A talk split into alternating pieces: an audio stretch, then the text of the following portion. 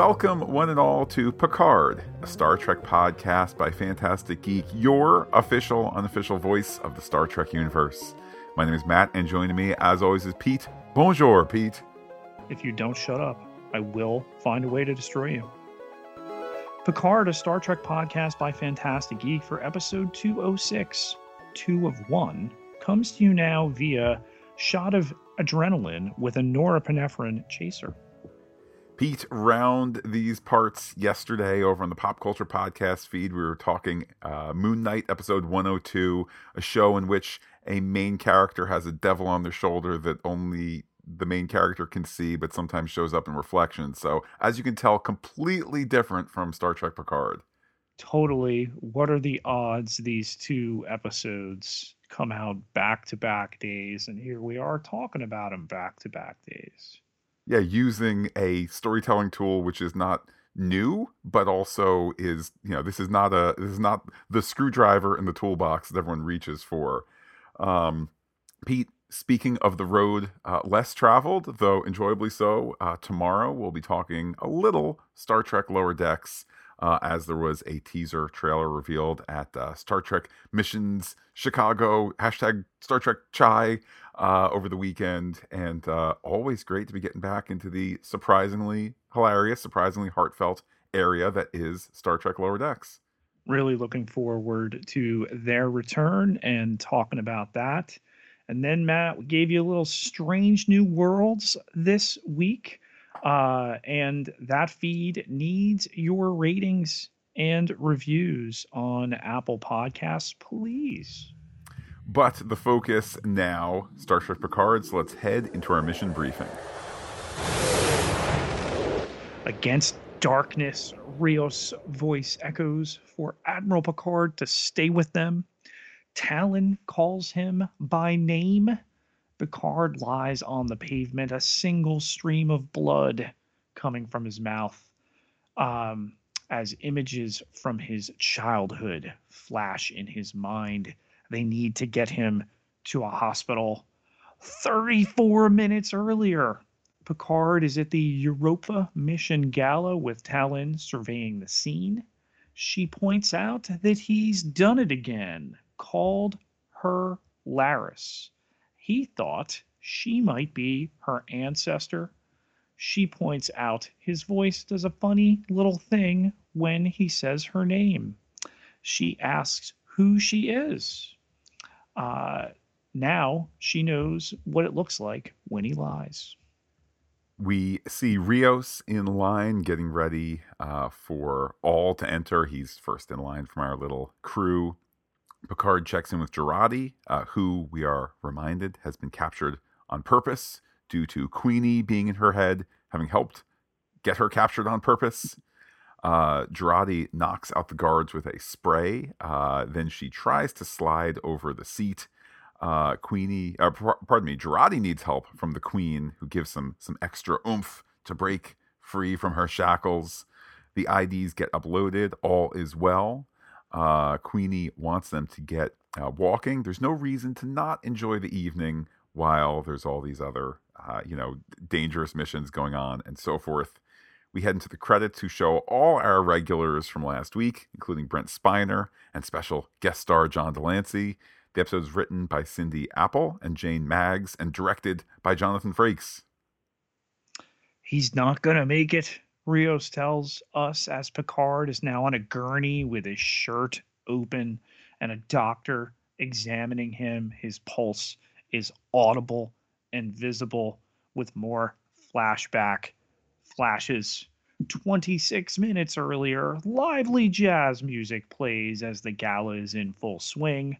Raffi and Seven are at the bar, not far from Renee Picard. Rios is there as well, as Picard and Tallinn are watching uh, Renee. Jurati rejoins the party as uh, later identified as a Mission Commander Musa orders Renee to come take a photo with a dignitary. Tallinn thinks she looks all right, but notes she's gotten pretty good on putting on an act. There's this thing she does with her earlobe. She also admits in protecting Renee from afar for 24 years, she may have lost her touch when it comes to engaging with humans. She's never spoken to Renee. Picard asks who's watching over Tallinn, but she deflects with 10 hours until Renee enters quarantine and that they need to keep her safe until then. I would be interested to hear from any listeners who might be in uh, the kind of behavioral health sector of the world. Um, are tells like this, the pulling at the earlobe when stressed? Um, I mean, look, we've all heard of this in kind of like the poker table convention, and I'm sure it's true enough there to a certain degree, but I wonder if this is a real, real thing or if this is like vaguely based on truth, but something as emotion as big as an earlobe tug, something that's going to play well on camera versus a, you know, a, I don't know, a biting of the lip while at the poker table or that sort of thing. Uh, we go to Jurati, who is drinking. We see Queenie in the reflection. No, no, Pete, she's not trapped in there. Okay, this is not Moon Knight. It's just the storytelling way to introduce Queenie being there but not there. Just um, a house guest, Jurati says. Well, that's what Jurati thinks. If only she knew how the episode ends, all right? Uh, Queenie has had fun talking to the team members, including the one that Agnes had intercourse with, Yowza. Okay, let's keep things moving, Pete. To Raffi, who's pondering a drink but gets a club soda instead. Uh, I love that there's kind of that simple nod to uh, what we saw was some substance abuse in the last season that seems Raffi is has has uh, dealt with since the adventures of the first season. Rios has a cigar, a real cigar, a real match inside this covered box. Um, he's glowing and happy. 21st Century Earth is so fun and intense. It's dirty and musical with amazing food. Um, so, good news, Pete. Nobody in the 21st century of the Star Trek universe knows that there's nuclear holocaust not too far away. Um, Jurati knows. Yeah, well, no, in the Star Trek universe. Hopefully, we've hopefully we're not on the Star Trek path. I guess I don't know. Um, there, there's a rough road ahead. It's been a long. They also road. have a mission leaving for Europa, and apparently genetic android hybrid stuff. So yeah. Raffi knows this though, Pete. That uh, that uh, Rios's smile from Doctor Teresa you know, is is quite a smile. But don't forget, don't go there. There's time travel and whatnot. There's maybe podcasts that want to ponder is Rios his own grandpa, that sort of thing. Uh, Raffi's trying to wave him off of it. Uh, they also consider Seven, who has let go of the Borg baggage, physical and mental. Uh, Raffi, of course, has her own baggage as she sees a glimpse of an Elnor not there in a tux there at another high top table before that vision disappears. Picard asks if Renee normally drinks this much, but Tallinn thinks that with quarantine coming, it's a last hurrah. She does the thing with her ear as she checks her phone, which usually means the beginning of a downward spiral. Tallinn has an intercept program on her phone and sees Renee is texting therapist Q, whatever or whatever, uh, that she's not ready and is going to tell Musa that she's scrubbing out after the party. Picard wants to speak with Renee, but Tallinn won't let him break her code. She wonders if Q is right. Picard wonders if Tallinn isn't ready. She wants to help Renee's odds by getting Musa out of play, and Picard says they need Jurati to speak his language. Picard calls for Jurati, who's not answering, and the Queen notes the attention they've been getting. Jurati says it's the dress, but Queenie says it's them together, bringing out her potential. Rios taps her on the shoulder to get her attention for Picard. She tells him she must have accidentally turned her communicator off. He asks if she's okay and tells her she can lean on him. He was always great that way, and his eyebrows are doing that cute little thing when he's worried about her. He just wants to know what's going on with her, and Queenie takes over, grabbing him by the tie and pulling him in for a kiss. It was a strong pull, and she admits she's not herself tonight. We move to Renee, who is spiraling downward, all set to quit. It's time for Picard, you know, Pete, our Picard, to jump on in. Uh, he'll think of something, but gets intercepted by Soong. I'm Adam Soong Picard, and we have a friend in common, Mr. Q. Picard suggests Soong, uh, Soong have no part of whatever this is. Uh, Picard is told to walk. Picard could say the same back to Soong. Uh, it turns out Dr. Soong has donated to the board of the Europa mission, uh, and Soong steps aside, saying, This guy here, real weirdo, needs to be escorted out and so forth. Uh, we get an act break. Then we go back to Picard, so hurt. Paddles clear, maman. We go back to 14 minutes earlier, and Pete, it's they're not trying to pad the runtime out. I swear, they're really not. Picard is trying to avoid security. He's lost Renee. Rios has eyes on her. Meanwhile, Jurati is talking with Queenie. Uh, all the exits are covered by security. Queenie notes that a distraction is needed, uh, and somehow turns out all the lights with like an EMP blast or something. Uh, a nano electric pulse, uh, an NEP, which I guess so. Nanites are in Jurati, which I guess I can accept since the little Borg tubey things went into her. I mean, is that any more believable than singing Shadows of the Night by Pat Benatar? Pete, it's a moment that's played off to the guests as planned entertainment. I was not exactly a huge fan uh, of of it. I will say this, Pete, and I guess it's allowable in the world of filmed fiction. The band is oddly really ready to play the song, um, which you know, if that's the most unbelievable thing in a an episode in a season that involves you know time travel and aliens and robot ladies without legs and whatnot, you know, the fact that the band knows a fairly popular song, you just riff to it as needed. You know, let's bring it on.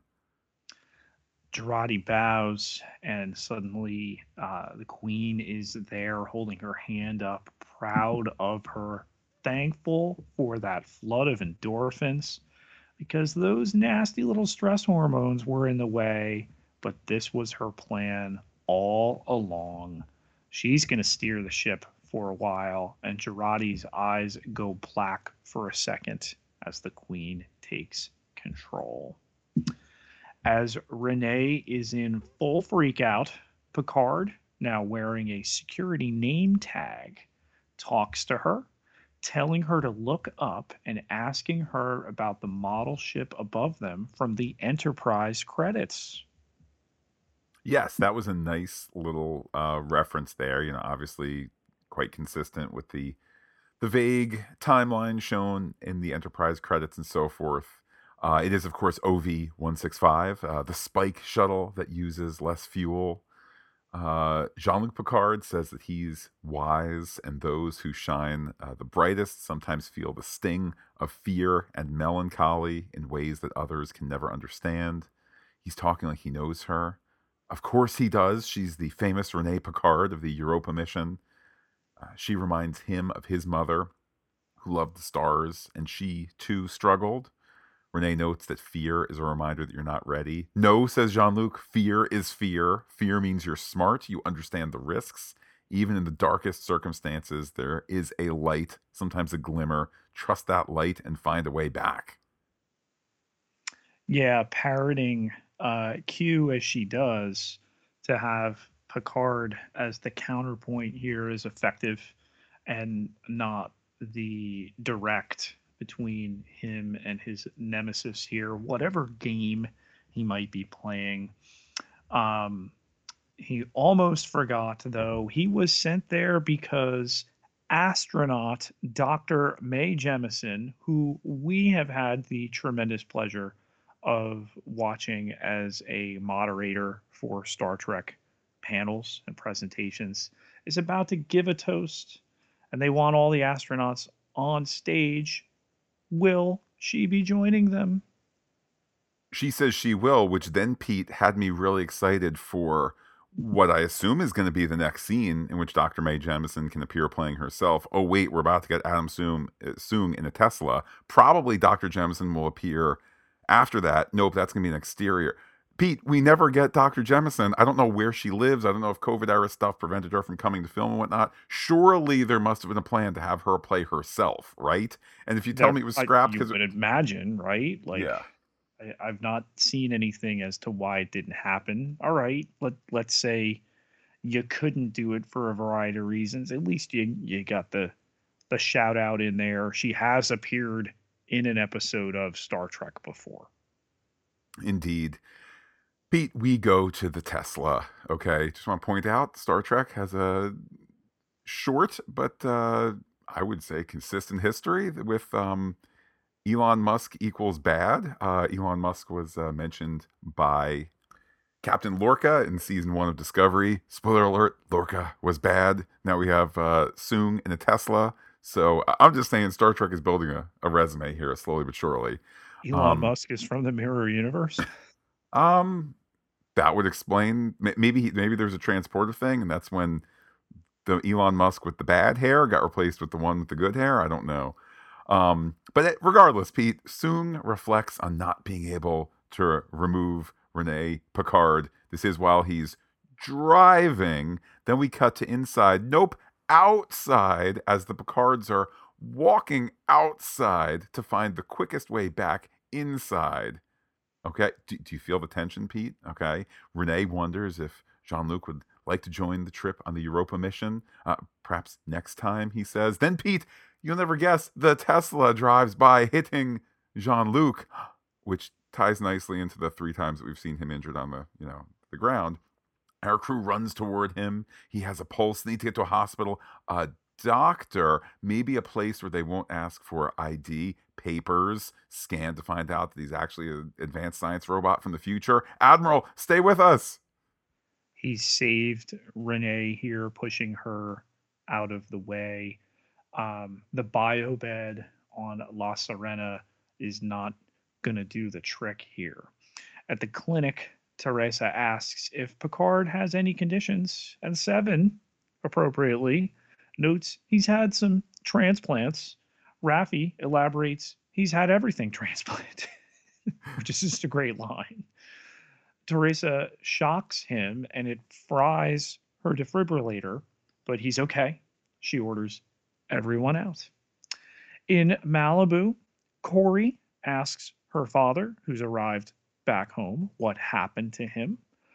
All his life, he's invented machines, medicine, and knew he could bend the rules and take risks. She asks if he was driving and needs to call someone. He says he poured his heart into her and let himself believe she was the one and would make it. And now he realizes he's still failed and is going to lose her his life's work. I just want to be clear, Matt. He is saying that she is his life's work, not his purpose, not his flesh and blood real girl daughter Pete, I don't know what you're trying to set up here. work. What's that? I don't know what you're trying to set up here. I don't know what, I don't, I don't know either. Like you're laying uh, down story track, but I don't know where the train's going. She tells him to stop and asks why he's talking like that, like a podcaster, and the why matters. And she is his why. Back to the clinic we go. Picard is overall on the mend. They, everybody else, talk about Jurati singing uh, and also weirdly not being in contact right now. Uh, Dr. Teresa is going to go back home for a, a bit. Picard is fine, just not responsive. Uh, all going to see him, minus Rios, who talks with Dr. Teresa. That uh, defibrillator shouldn't act like that. Who are you, Rios? He says they're the good guys. She says good guys never say that, which But also don't blame your little kid when it was really something to do with you that uh, caused the defibrillator to short out like that. Kore enters Adam's lab and searches his computer for news because apparently her little cave like hidey hole has zero internet connection. Um, learning about his ban for genetic experiments, she finds files with videos of a female child she thinks is her, but she doesn't remember them. She's never seen any of the photos either. In a July 11th video, Soong says life signs are looking up and estimates Persephone has a 97% chance of survival. On Friday, August 12th, which could be, Matt, in the following years 1988, 1994, 2005, 2011, 2016, or get this, 2022, we learn that Persephone has died from complications at a month old. Leading to this question, who is Persephone? Uh, Kore, Well, she's bit. the daughter of a of the gods, but Well, also Oh, true, true. Um, it, it's. I'm not saying there's anything wrong with this. It's slightly weird that like Kore's in this wait mystery, and like I think most of us already have, have figured out the answer at this point. As she goes through the files, so many others have died. Uh, uh, Adam reflects on having one more, making sure this one survives. Kore, what is she? And Dad, what did you do? So Pete, Kore here, very clearly uh, the end of this lengthy list of uh, prior attempts. Despoina, Persephata, Artemis. There's other ones you can't quite make out because dialogue overlaps and they're not in the subtitles. These are all daughters of gods. Uh, Kore is an alias for Persephone. Interesting, Matt. You know, Soji, Dahj, and here we are with this now. Um, meanwhile, back at the clinic, Tallinn's tech displays Picard's amygdala, responding as if he's in imminent danger, and all of his brain synapses are firing. Seven says brain activity should be minimal in a coma. Tallinn wonders if it's mental and says he's stuck in there. She could go in for an episode and possibly pull him out using her neuro optic interceptor, uh, creating a kind of jury rigged mind meld. She could then hack into whatever memory or thoughts about Mama that he's fixated on. Pete, uh, it seems to me like they're setting up a bottle episode here for next week. I, I know this. Raffi says no. The coma is supposed to be protective. Uh, Tallinn, perhaps sensing the episode is is is late in its uh, thin runtime. Uh, Tallinn notes that whatever uh, Q is doing, going after Renee and so forth, it all needs to be stopped by Jean Luc Picard and Picard alone. Rio says they're going to watch from the outside and Tallinn can go inside. We have to try. Statistically, of course, Raffi wonders how much worse could it get? And intercut is Jurati walking the streets of Los Angeles alone, suggesting it's going to get worse.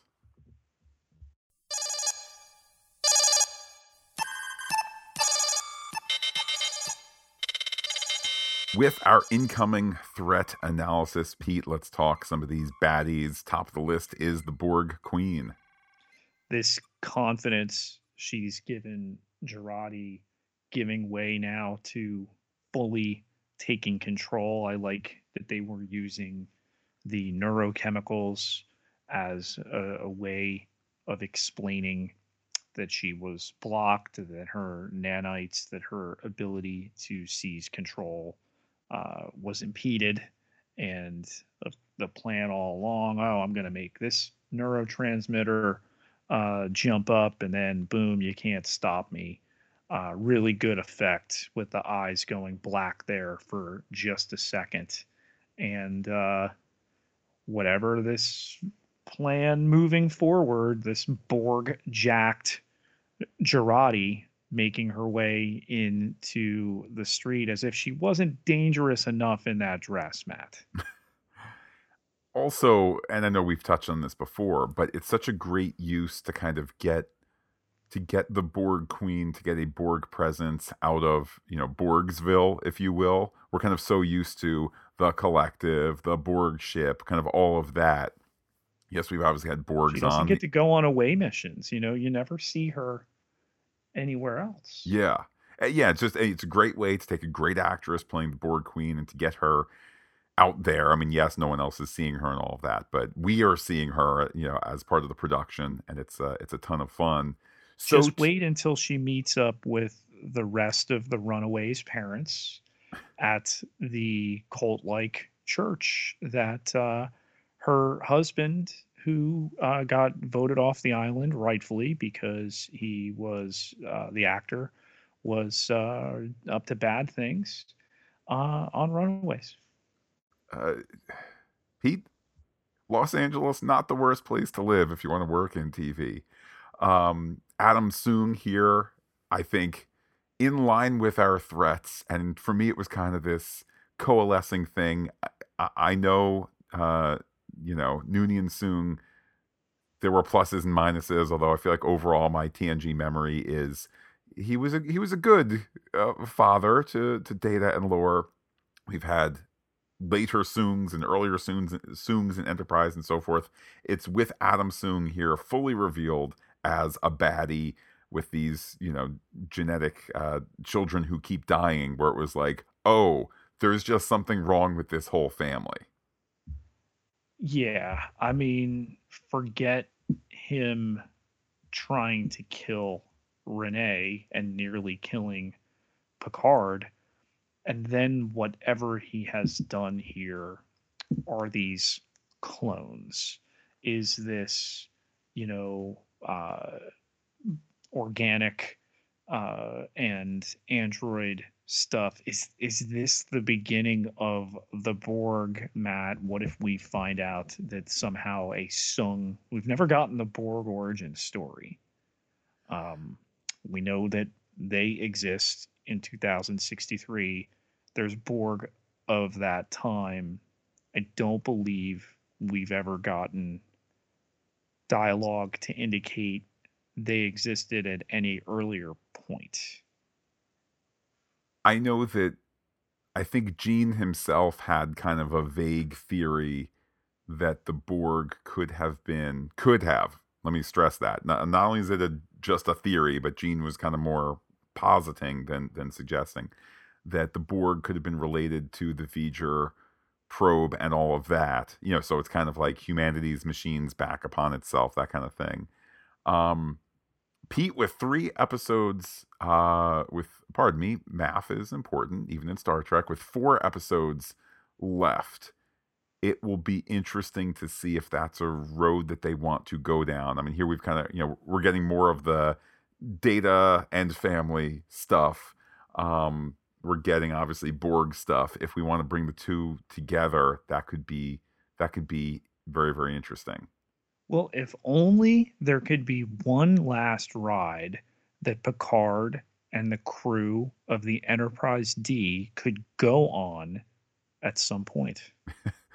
like Picard season 3, which of course will bring back every TNG main cast character. Sorry, Wesley, you weren't invited apparently. Um, but of course, don't, Brent Spiner. Don't say that. May may there seems to have been some coyness uh, on social media with uh, showrunner uh, Terry Matalas, co-showrunner. L- let me uh, rephrase myself, Pete. In the triumphant announcement of who's joining, uh, and it's this list. It was not, you know, and Wil Wheaton returns. It was kind of like yeah, it's it's the other folks. Uh, it will be interesting to see how do they find yet another way to bring back Brent Spiner because let's not forget, um, Picard season one firmly made it clear that uh, despite what some of the the secondary sources had said, you know, B four did not work out. B four was not, you know, the return of, you know, the search for Spock. I mean, Data. The return of Spock. I mean, Data. You know, B four was not that. So how they work in Brent Spiner will be uh, will be interesting. They have the ability. We've seen this on Star Trek Picard. We've seen it uh, elsewhere. Uh, Mandalorian, Book of Boba Fett, to obviously de-age on the small screen and I would fully imagine they'll do something along those lines. But uh, that announcement this week, not the greatest secret, but to get that confirmation, Terry Matalas saying this week, also on social media, that they held this secret uh, tight for 10 months. They were getting the feeling they might lose it soon. So, what better way than on first contact day to make that announcement, a little bit of video and dialogue from season three, and uh, it's it's just an unusual aspect that here we are. Normally, there's a a bigger time between these seasons and you know we're we're wrapping up a season and maybe they're in the writers room or they're filming.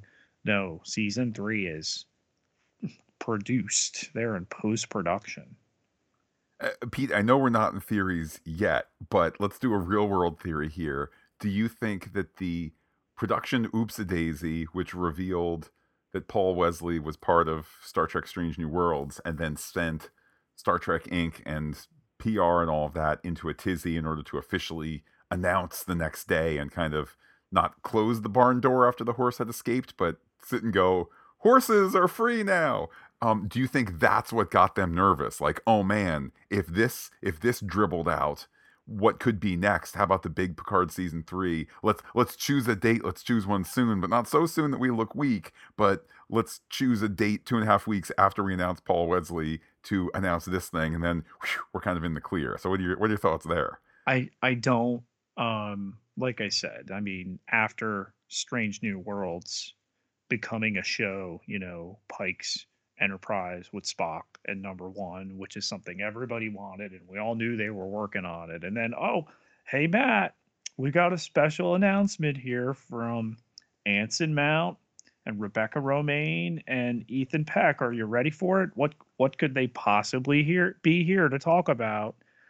Um, it's a, a poorly kept secret, and we all wanted to see the entire next generation cast come together. I think more so expected. Like, could this show run three seasons without getting them all together one last time? You know, I'd speculated at the beginning of the season, oh, it'll be for Picard's wedding to Laris at the end of the season. And there's everybody and Guinan.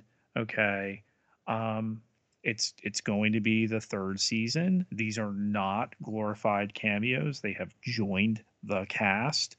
Don't worry, the rest of our regular Picard cast is in it as well. Um, Jeri Ryan has uh, has tweeted as much that you know, hey, look look who came onto the show with us.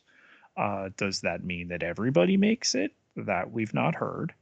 Um, but it was a it was a fun thing. If they weren't going to drop any, you know, first run content on um, first contact day, other than you know the the 4K release of uh, Star Trek: The Motion Picture, which I was watching last night, and still not as not dark, uh, actually, as they're telling you it is because of the restoration.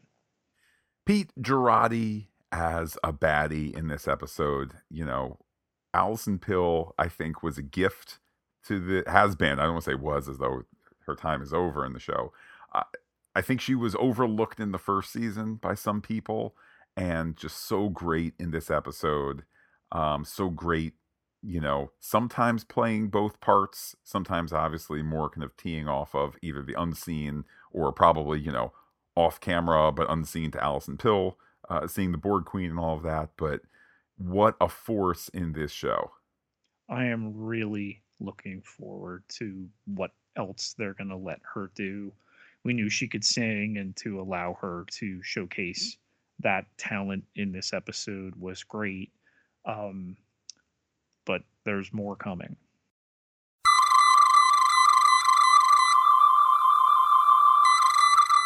Let's use our long range sensors to scan for some theories. Pete, let's talk turkey here, okay? Do you think that as other shows coming back during the height of COVID uh, made a production decision to to cut an episode?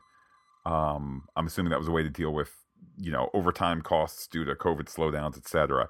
Do you think that these COVID era difficulties led to the production essentially giving Jonathan Frakes a two part, 80 page script, which would equal about 40 minutes per per part, and just say, dude, can you please come up with two episodes? Because this is a perfectly okay episode, which is re- when you remove the multiple visits to Picard, clear, like this is a 31 minute episode. Last week's episode was 33 minutes or so. Easily, you could have lumped this together and it would have been the equal of a number of Kurtzman era Star Trek episodes in the 58 to 62 minute range. We won't know unless they tell us. Um, it comes down to this nine longer episodes, 10 shorter episodes, and the last two run times have, have been approximately in the 30 minute uh, time frame. I think back to Discovery's first season, in which there were a couple that were, you know, in the high 30s. They also ran 15 episodes. Um, I'm good with 10 episodes. And if they're a little shorter, okay, that's the way that it goes. I mean, what a what a guy to be able to turn that over to in Frakes. It's been funny the last couple he's directed between the different shows in particular have not really been in his you know more action oriented wheelhouse okay? There's a a hit and run in this episode all right? They they stopped a bus in the in the previous episode. Um but if anybody could uh you know make lemonade out of lemons of hey we need this into two episodes because subscriptions or what have you. Uh, it's uh, season three cast member jonathan frakes. You remind me that his i don't remember whether he did one or two episodes of uh, this most recent season of discovery but he did not get to film with the uh, the led wall um, and that's not to say that all the LED wall episodes are like genius top 10 of all time, you know, uh, Star Trek episodes. But I, here's what I'm starting to imagine, Pete, that the, the, the man who sits at one of the heads of the table of the Star Trek family, the super capable director, uh, who also kind of knows he's got Star Trek and Star Trek has got him. Um, you can kind of give him an episode that maybe everybody knows is not the A plus home run and sit and go, let's go make a great episode out of what you got.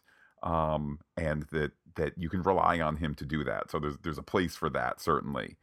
Um, Pete, looking ahead to next week's episode 207, clearly it's going to be an episode largely in Picard's mind. Okay, me personally, I am getting tired of the 2024 storyline. Will we be back in the 25th century at some point in episode 208 so we can spend a substantive part of the last two episodes maybe two or three episodes you know in the 21st century with starships that shoot lasers at each other and transporters and hand phasers and people going uh, I, the engine is out. What should we do? Like i want that to happen. When are we going to get there? Please tell me. I don't definitively know. I'm going to say i think i said last week 209 to get back. Okay Pete, how will how will the story save Jurati this time? Let's not forget she also needed a story save last season as well because she kind of killed a guy, but they chalked it up to the space mind meld, uh, space induced uh, craziness and whatnot. So how will they deborg her, uh, or I guess will they deborg her? Uh, so that she can be the Legion Queen in, uh, you know, I think it's 2400, right? Is the year that they left. Uh, uh either 2400 or 2401. I, I, know. I think Memory Alpha I had done the math. 2400. I think it's it's uh, you know, a nice round number. Um, I mean, we'd be really surprised if it's somebody else in that helmet at this point. You know, initially thought maybe Soji, her absence from everybody else there being conspicuous. Could could they do the it's Soji's face with Jurati's voice? Could they do one of those? They could. Um, it's not the Borg Queen underneath there. Okay, Annie Wersching, that helmet's going to come up, and it's not going to be her. Um, so yeah, I, I think I just really want to see these hijinks that Jurati is going to get into with the the queen under control here. You know, setting her loose. She can hear all these voices. Is it a Borg uh, origin story? I think that could be really cool. I mean, Matt, the the season that has told us why Picard uh, speaks with a British accent. Okay. Um, that's done a lot of these other things. What else is escaping my mind at this point? They've they've retconned and and answered um, to on top of that to give us a, a origin and a, a different form of Borg and everything there. I mean, that'd be really really cool, right? It would be. Um, and speaking of Picard's origins here, I think there's the potential for next week's episode um, to delve into a subject that Patrick Stewart has only spoken about um, in more recent years uh, regarding the fact that Patrick Stewart grew up uh, in a home where his father was uh, was abusive and so forth. So I think the potential for that to kind of be you know, for us to maybe for us to put on pause, you know, the fun of Borg Queen dress up and song and dance, and to to kind of delve into a topic that's a little bit more somber and serious, mm-hmm. um, and to take that pain that Patrick Stewart experienced and to work it into his by far most iconic character of his career, and to to kind of do something that maybe Picard as a series has not done a lot of, which is kind of like a Star Trek statement episode. Uh, I think that will be a, a welcome, if not uncomfortable, journey. I mean, he's got the memoir coming that he worked on during COVID, um, during the, the shutdowns and everything like that. I, I think all this as the capstone to a, a venerable uh, you know, career that has earned him the knighthood that he's uh, received. Um, I, I, I think there's, you know, heft and, and gravitas to that. And, you know, if if I have one complaint, it's that they kind of dragged this out. But I think to give it to us earlier, you know, you, you would have lacked the the full weight that it should have. Um, so I'm interested in seeing what what has gone on in the character's past and how that echoes, obviously, what Sir Patrick's dealt with.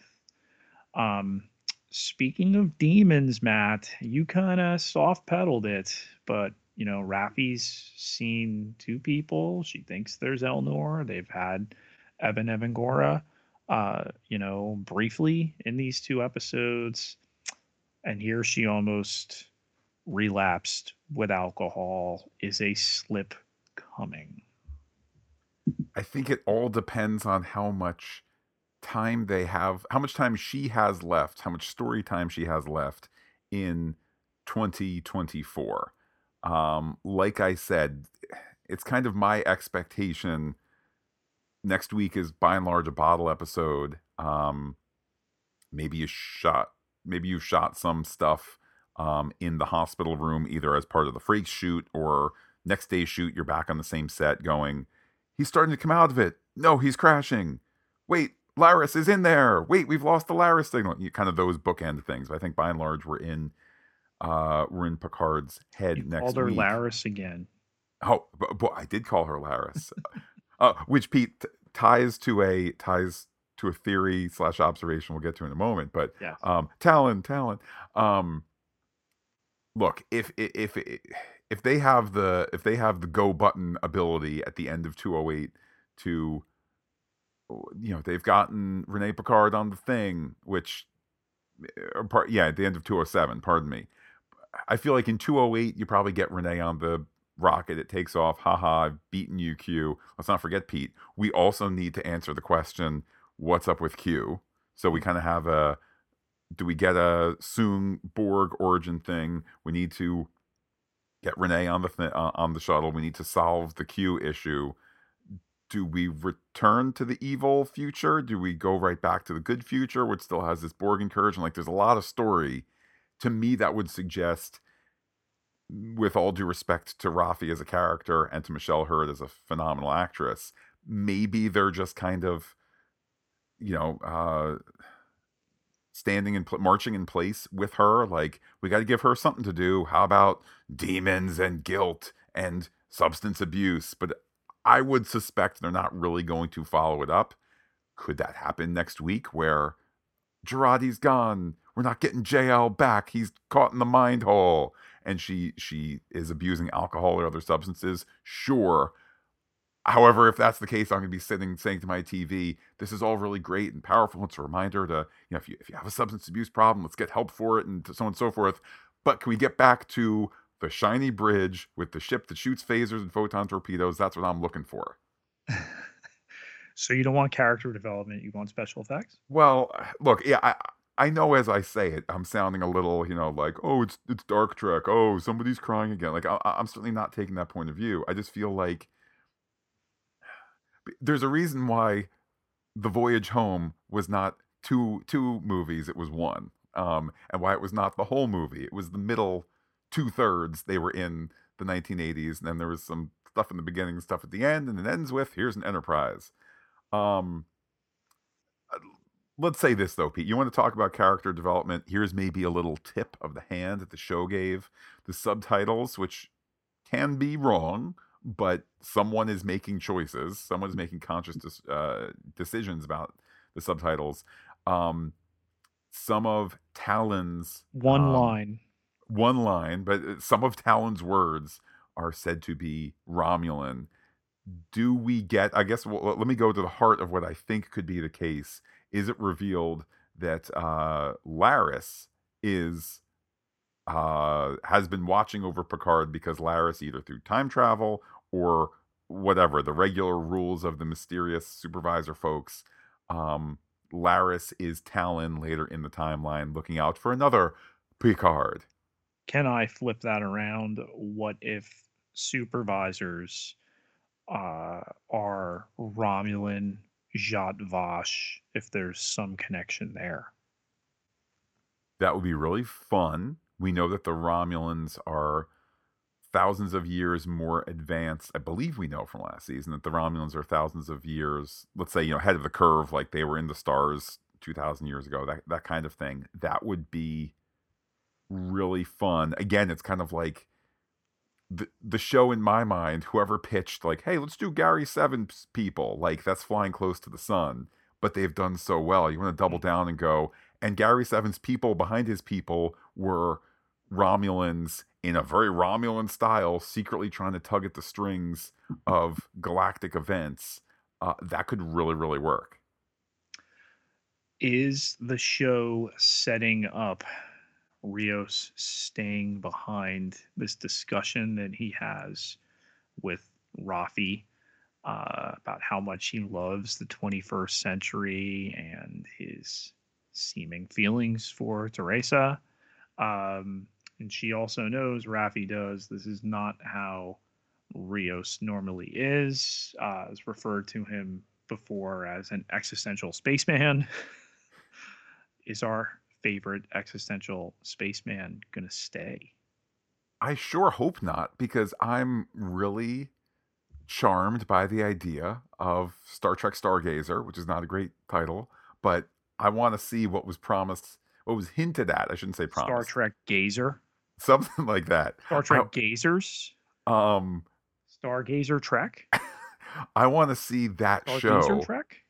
You know, I want to see that show with Captain Rios, with civilian Jurati, also his, you know, his his the the counselor Troi to his Riker, if you will. Well, Um, she's been a member of Starfleet before.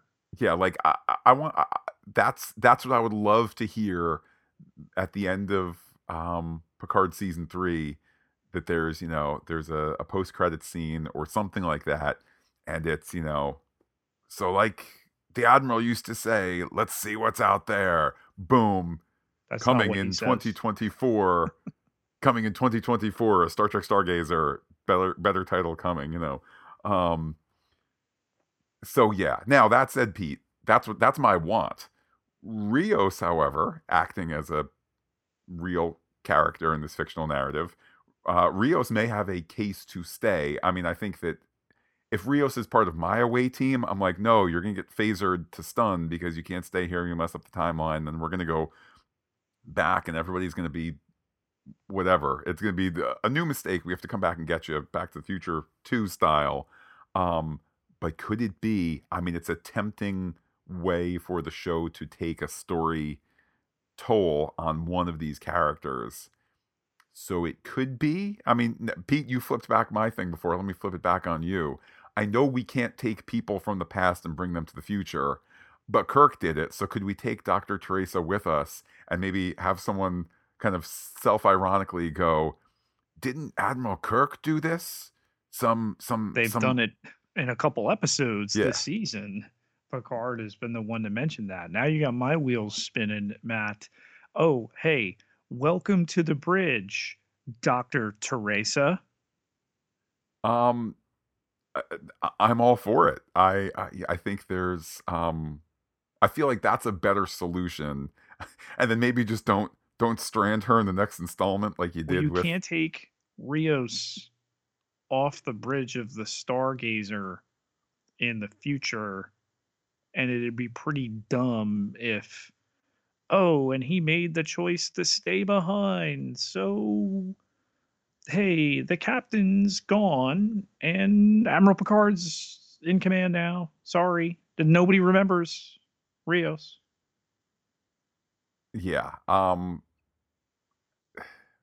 Pete, how about this? Why why don't we split the difference and not split the baby, but we could split the the Dr. Teresa? What if the story price is that they need to say goodbye, you know, uh, star-crossed lovers, etc. In fact, maybe somebody could even say those words. I could see Picard saying, "Rios, you two are star-crossed lovers." so Rios has to say goodbye. Stargazer, cross lover. Rios has to say goodbye to her. She has to stay here. He he hugs her. They hold hands. Close up on the hand holding. They then beam away, and she opens her hand, and it's what I don't know. It's the hypo spray. It's the transparent aluminum of her story arc. that could be a lot of fun.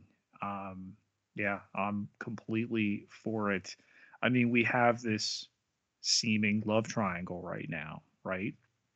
Jurati still has feelings of a sort for Rios. He does not seem to completely be over her either. And now Teresa's been introduced to this situation. Um, yeah, good drama comes out of conflict. So all for it there. Matt, I mentioned it in our recap. We're going to Europa and we're going to have whatever Dr. Soong is doing uh, apparently now or uh, has already happened. you mean in our timeline or the Star Trek timeline? Well, I mean, aren't they the same though? Well, um, You don't remember Gary Seven?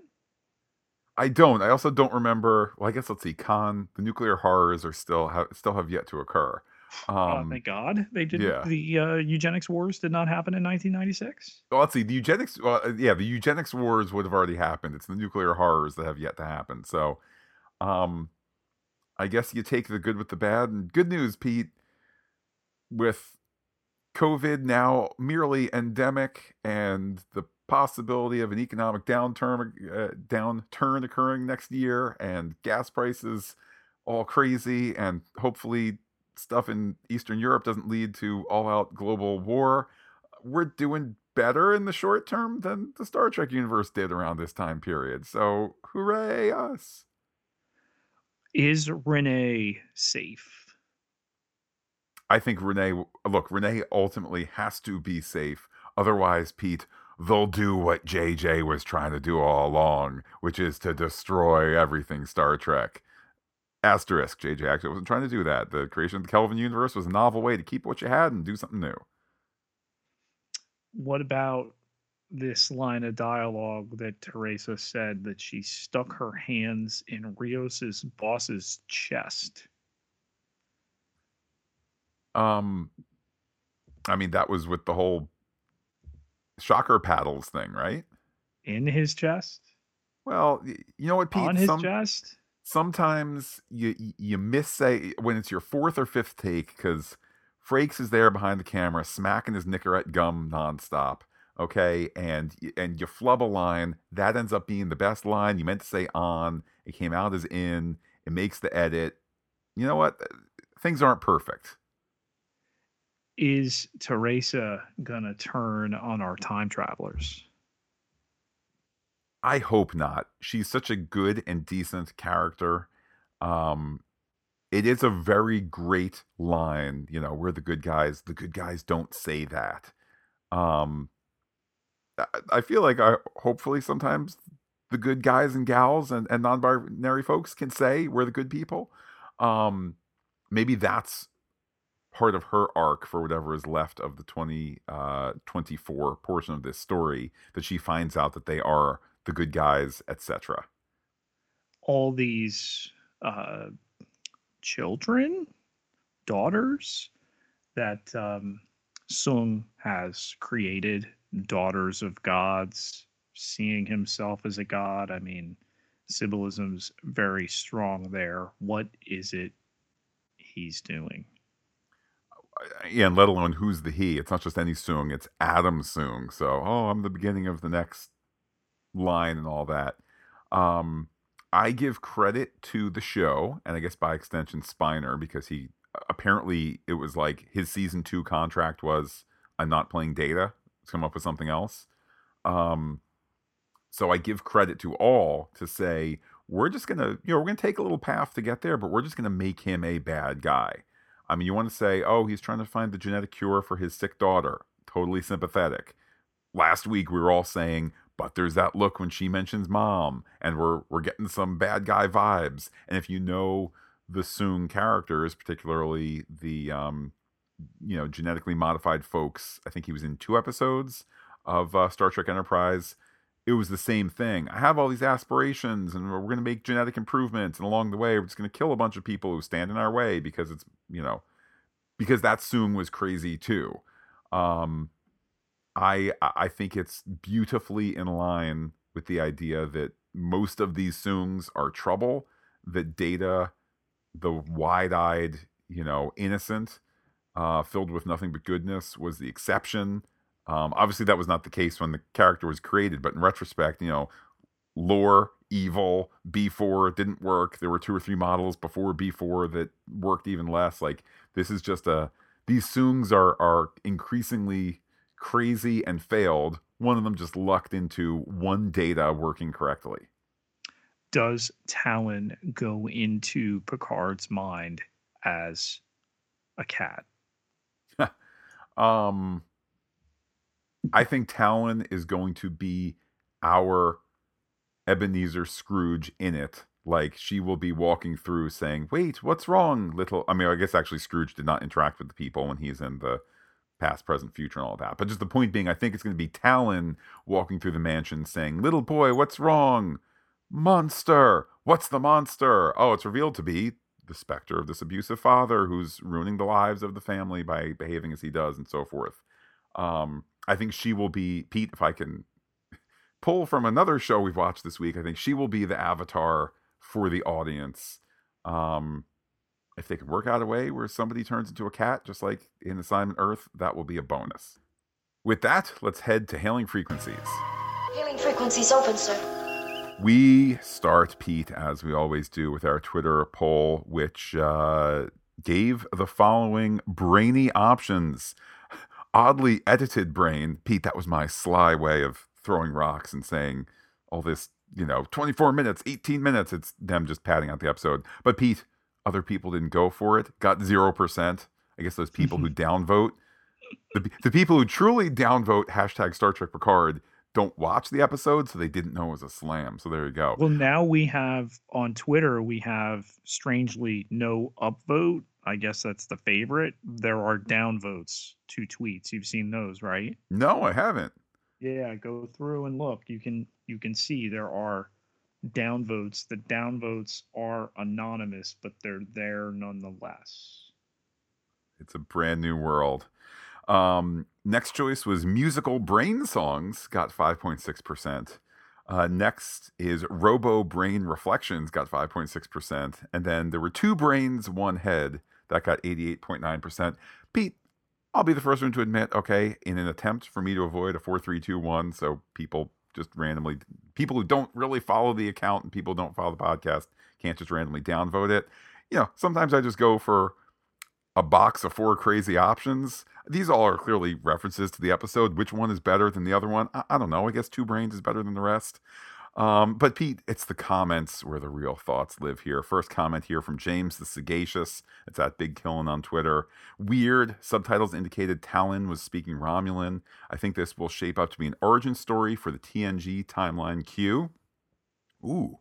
Hmm. Pete, let's just, let me pause his words here and ponder that for a second the idea that this old Q, who we are all assuming is later in life because so is John de Lancie, so are we all, that he might be reborn as the Q that we know and it being some sort of time loop. I really like that. That could be really good. Yeah. Uh, James says, I think this Q is old slash dying and somehow made a future version of himself to go back and heal himself, which makes no sense except that it explains his Picard bloodline fixation. Somehow Q, Guinan, and the Soongs and the Borg Queens keep running into each other. I think we will get an explanation. Also, the Queen outdid Marc this week, uh, that the character from Moon Knight, for reflection. Take, uh, let me take over pep talks. Uh, next up, we hear from uh, Andre Yeager at Dr. Apollo 1983. Great episode. Jurati has some lungs. Uh, has to suspend some disbelief that the band would automatically know what to play, but I'm okay with it. Uh, two minds, uh, or great minds think alike there, Andre. Uh, Andre says Frakes always seems to have some type of music in his episodes. Can't wait to see what's going on in Picard's mind. Uh, Make It So, Casey L Y L E 1 on Twitter replied, Bear with me, the band has earpieces. Um, uh, in because musicians and Queenie was able to send them the music they needed to play. And Queenie is well versed in late 20th century pop rock, assimilated knowledge. um, Andre says, okay, good thought. That's believable and reasonable. Uh, Pete, I would say, in the spirit that Make It So gives it to us, I would say I'm, I'm on board with it. Yes. Uh, next, JT Adkins. JTA is me. I'm not. I'm not normally a fan of the overuse of X minutes earlier device, but it works very well here. Such a great episode. Agnes belting, Queenie deceiving. P. I love that the Queenie nickname is really taken off here. Queenie deceiving, JL encouraging. Very nice speech. Rio savoring, Raffi worrying. Seven um severing, uh, sevening, and me uh, enjoying a rare moment where I think my theory from last week might be right. Kore is a clone, and all subsequent Brent Spiner Soongs are clones too. This episode expertly balanced character moments and plot. Star Trek Picard does it again. Thank folks. Thanks, folks. Pete, I had read that tweet earlier, and uh, this whole podcast I've been trying not to bring up that point because I didn't want to steal a theory which was not mine. Let's pause on that for a moment. Are the future Soongs clones of Adam here, Adam of all names, and therefore the the badness is built in in that regard. It would make too much sense. Spiderham Lincoln at TessLC139 says this was a good middle episode, a calm before the storm that's getting up a cyclone of events for the last third of the season. So Kore is a clone, and Soong's descendants eventually switched to creating androids when cloning failed. I like this reveal as it makes sense for Adam, but I don't like his nefarious turn. Tallinn to JL. I've been protecting Renee from afar for 24 years. I may have lost my touch a little when it comes to engaging with humans. Ooh, that is a direct line. I had not stopped to focus on that. Spider Hamlin has a thought on it in the second, Pete, but um, Yeah, that that's a, that's an, an interesting line. Let me just continue here. I believe Tallinn is Isis, Gary Seven's cat, a shapeshifter who also communicated through telepathy and was promoted to supervisor sometime between 1968 and 2000. Picard's encouraging conversation with Renee was one of the best scenes of the episode and shows us what a great father figure he is. And finally, Alison Pill has some pipes. I'm digging her uh, her arc. Pete, any thoughts there that uh, you've said you, you've I think half jokingly mentioned Isis, Gary Seven's cat, and uh, you know, or like a shape shifting cat. Could Tallinn be it? Orla Brady's tweeted about it. Um, not that she's breaking ranks and like, no, I turn into a cat and I go into Picard's mind, or just turn into a cat in general. But the the actress who has uttered a line as uh, Laris about being cheeky, cheeky herself. There we go. Uh, let's hear from uh, hear more from Make It So, who says this show is crazy and I'm loving it. I've never been part of the new Trek, old Trek BS. I just want to be entertained, and the show is doing it.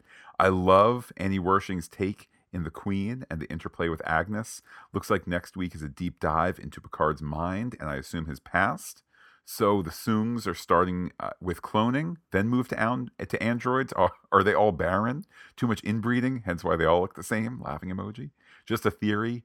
Sad that we are more than half done. Maybe Teresa is the masked Borg queen. Pete, we've thrown in every other female form. What are your thoughts there? You want to put Teresa on the board? I, I don't know that a newcomer could could carry off the the Borg queen.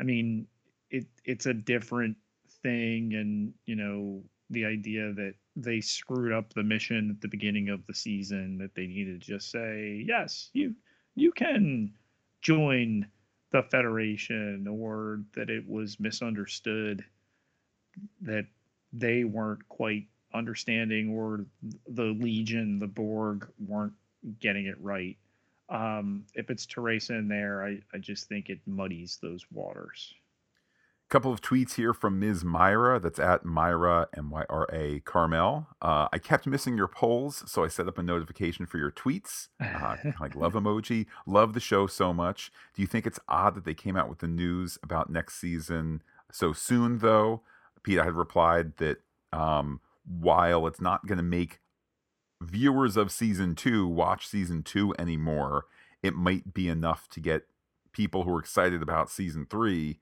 uh, to, to go, oh man, there's 15 or 16 episodes of this show already. Let me check it out.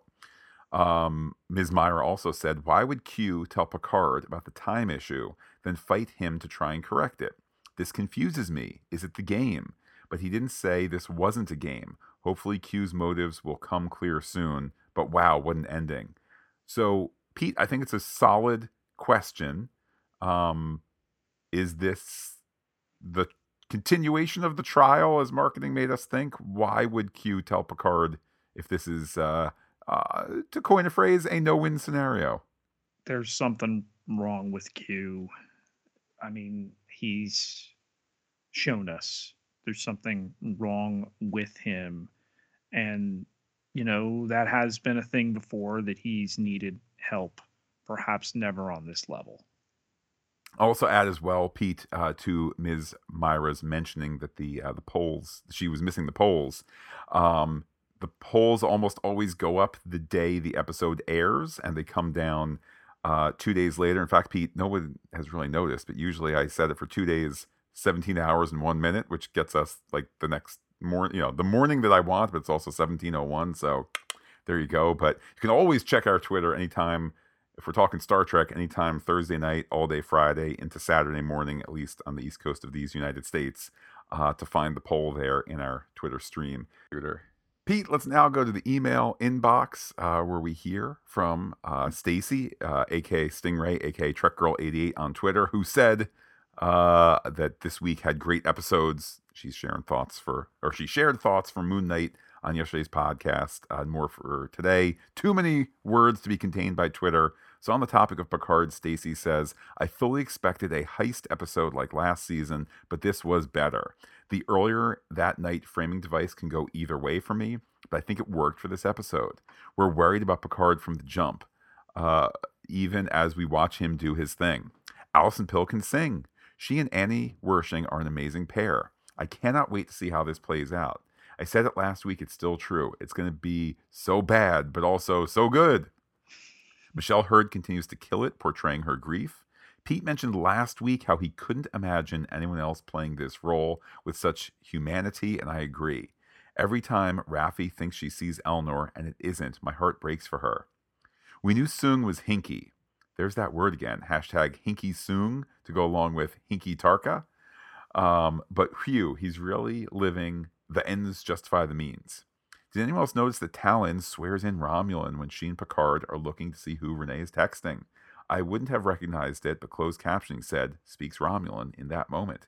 And the fact that she calls what she's doing uh, to get into Picard's mind, a mind meld, has mm-hmm. me wondering who she really is. Uh, only four episodes left. That from Stacy.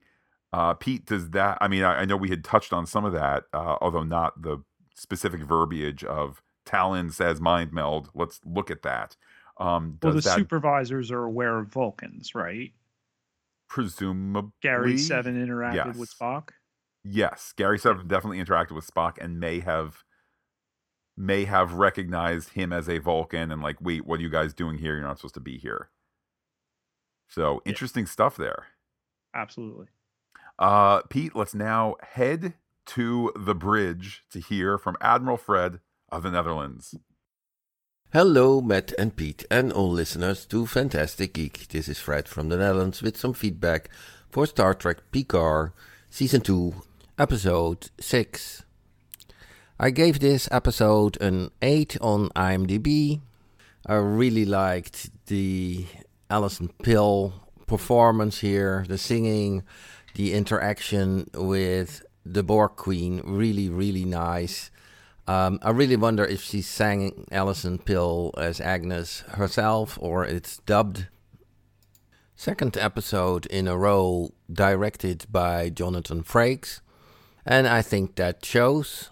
Although I not always find the Jonathan Frakes episodes the best ones, but this was uh, quite okay. So I often find what he does with the story is quite good, but the story is not always that good. So he has the limitations of the script. My expectation, as I said in previous podcasts, that Rios will end up in problems leaving Dr. Teresa Ramirez behind if he goes back to the future. Uh, you really see that in this episode, but probably many other people have seen that coming as well. When the Borg Queen takes over Agnes by her endorphins, she shortly gets these typically black eyes, which we see in so many series as a sign of that you're being taken over by some kind of other entity, alien, whatever. So I found that a little trope, but it's a standard signal, and now we know okay, she's taken over. I don't know yet what to think of the Kore Soong story I just wait until that develops further to give a judgment about that story. Because I still find it strange that we see Isa Briones here in 2024. Must be very strange for Picard to look into a face that looks quite similar to Data. By the way, of course, not strange for Sir Patrick and Brent Spiner, but for Picard I think he, his reaction was quite mild or almost not there in the sense of recognition. Actually, I would have expected more amazement in his face. Okay, that will be all for this time. Greetings, all the best, Fred from the Netherlands. Pete, Fred covering here uh, a real high point of the episode that that Alison Pill and Annie Wersching shared. Uh, you know, they, they have this great chemistry. So it has me thinking, Pete, if the show is okay with kind of the wink, wink, nod, nod of like, you know, uh, AI Soong looks like Brent Spiner, who looks like Data, who looks like Adam Soong, and Kore looks like uh, um, Soji, and so forth even with like let's assume at the end of the season the Borg Queen banished or whatever, um, Could we get Annie Wersching back next season as another character? You know, here's Lieutenant Commander Bajoran or something like that, and kind of does she look familiar? Nah, all these faces we see out here in space, where they're bound to look similar. Can we bring her back as a different character next season and get more Alison Pill and Annie Wersching time together?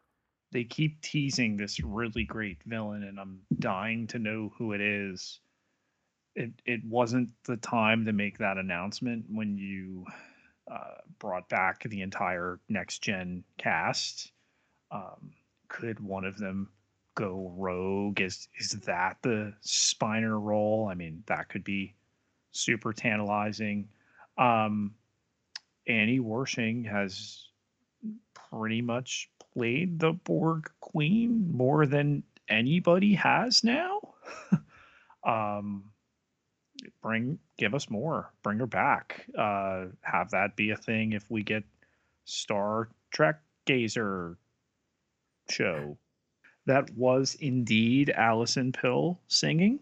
Uh, you can find all sorts of clips of her uh, talents. Uh, I've not seen uh, anything else where she sings. I don't know if she sings in Scott Pilgrim. Um, I haven't watched all of it. I know she's in that.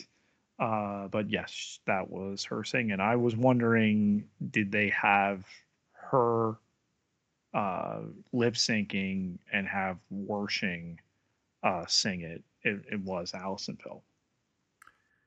Pete, keeping our podcast song going as everyone who supports us on patreon.com slash fantastic geek.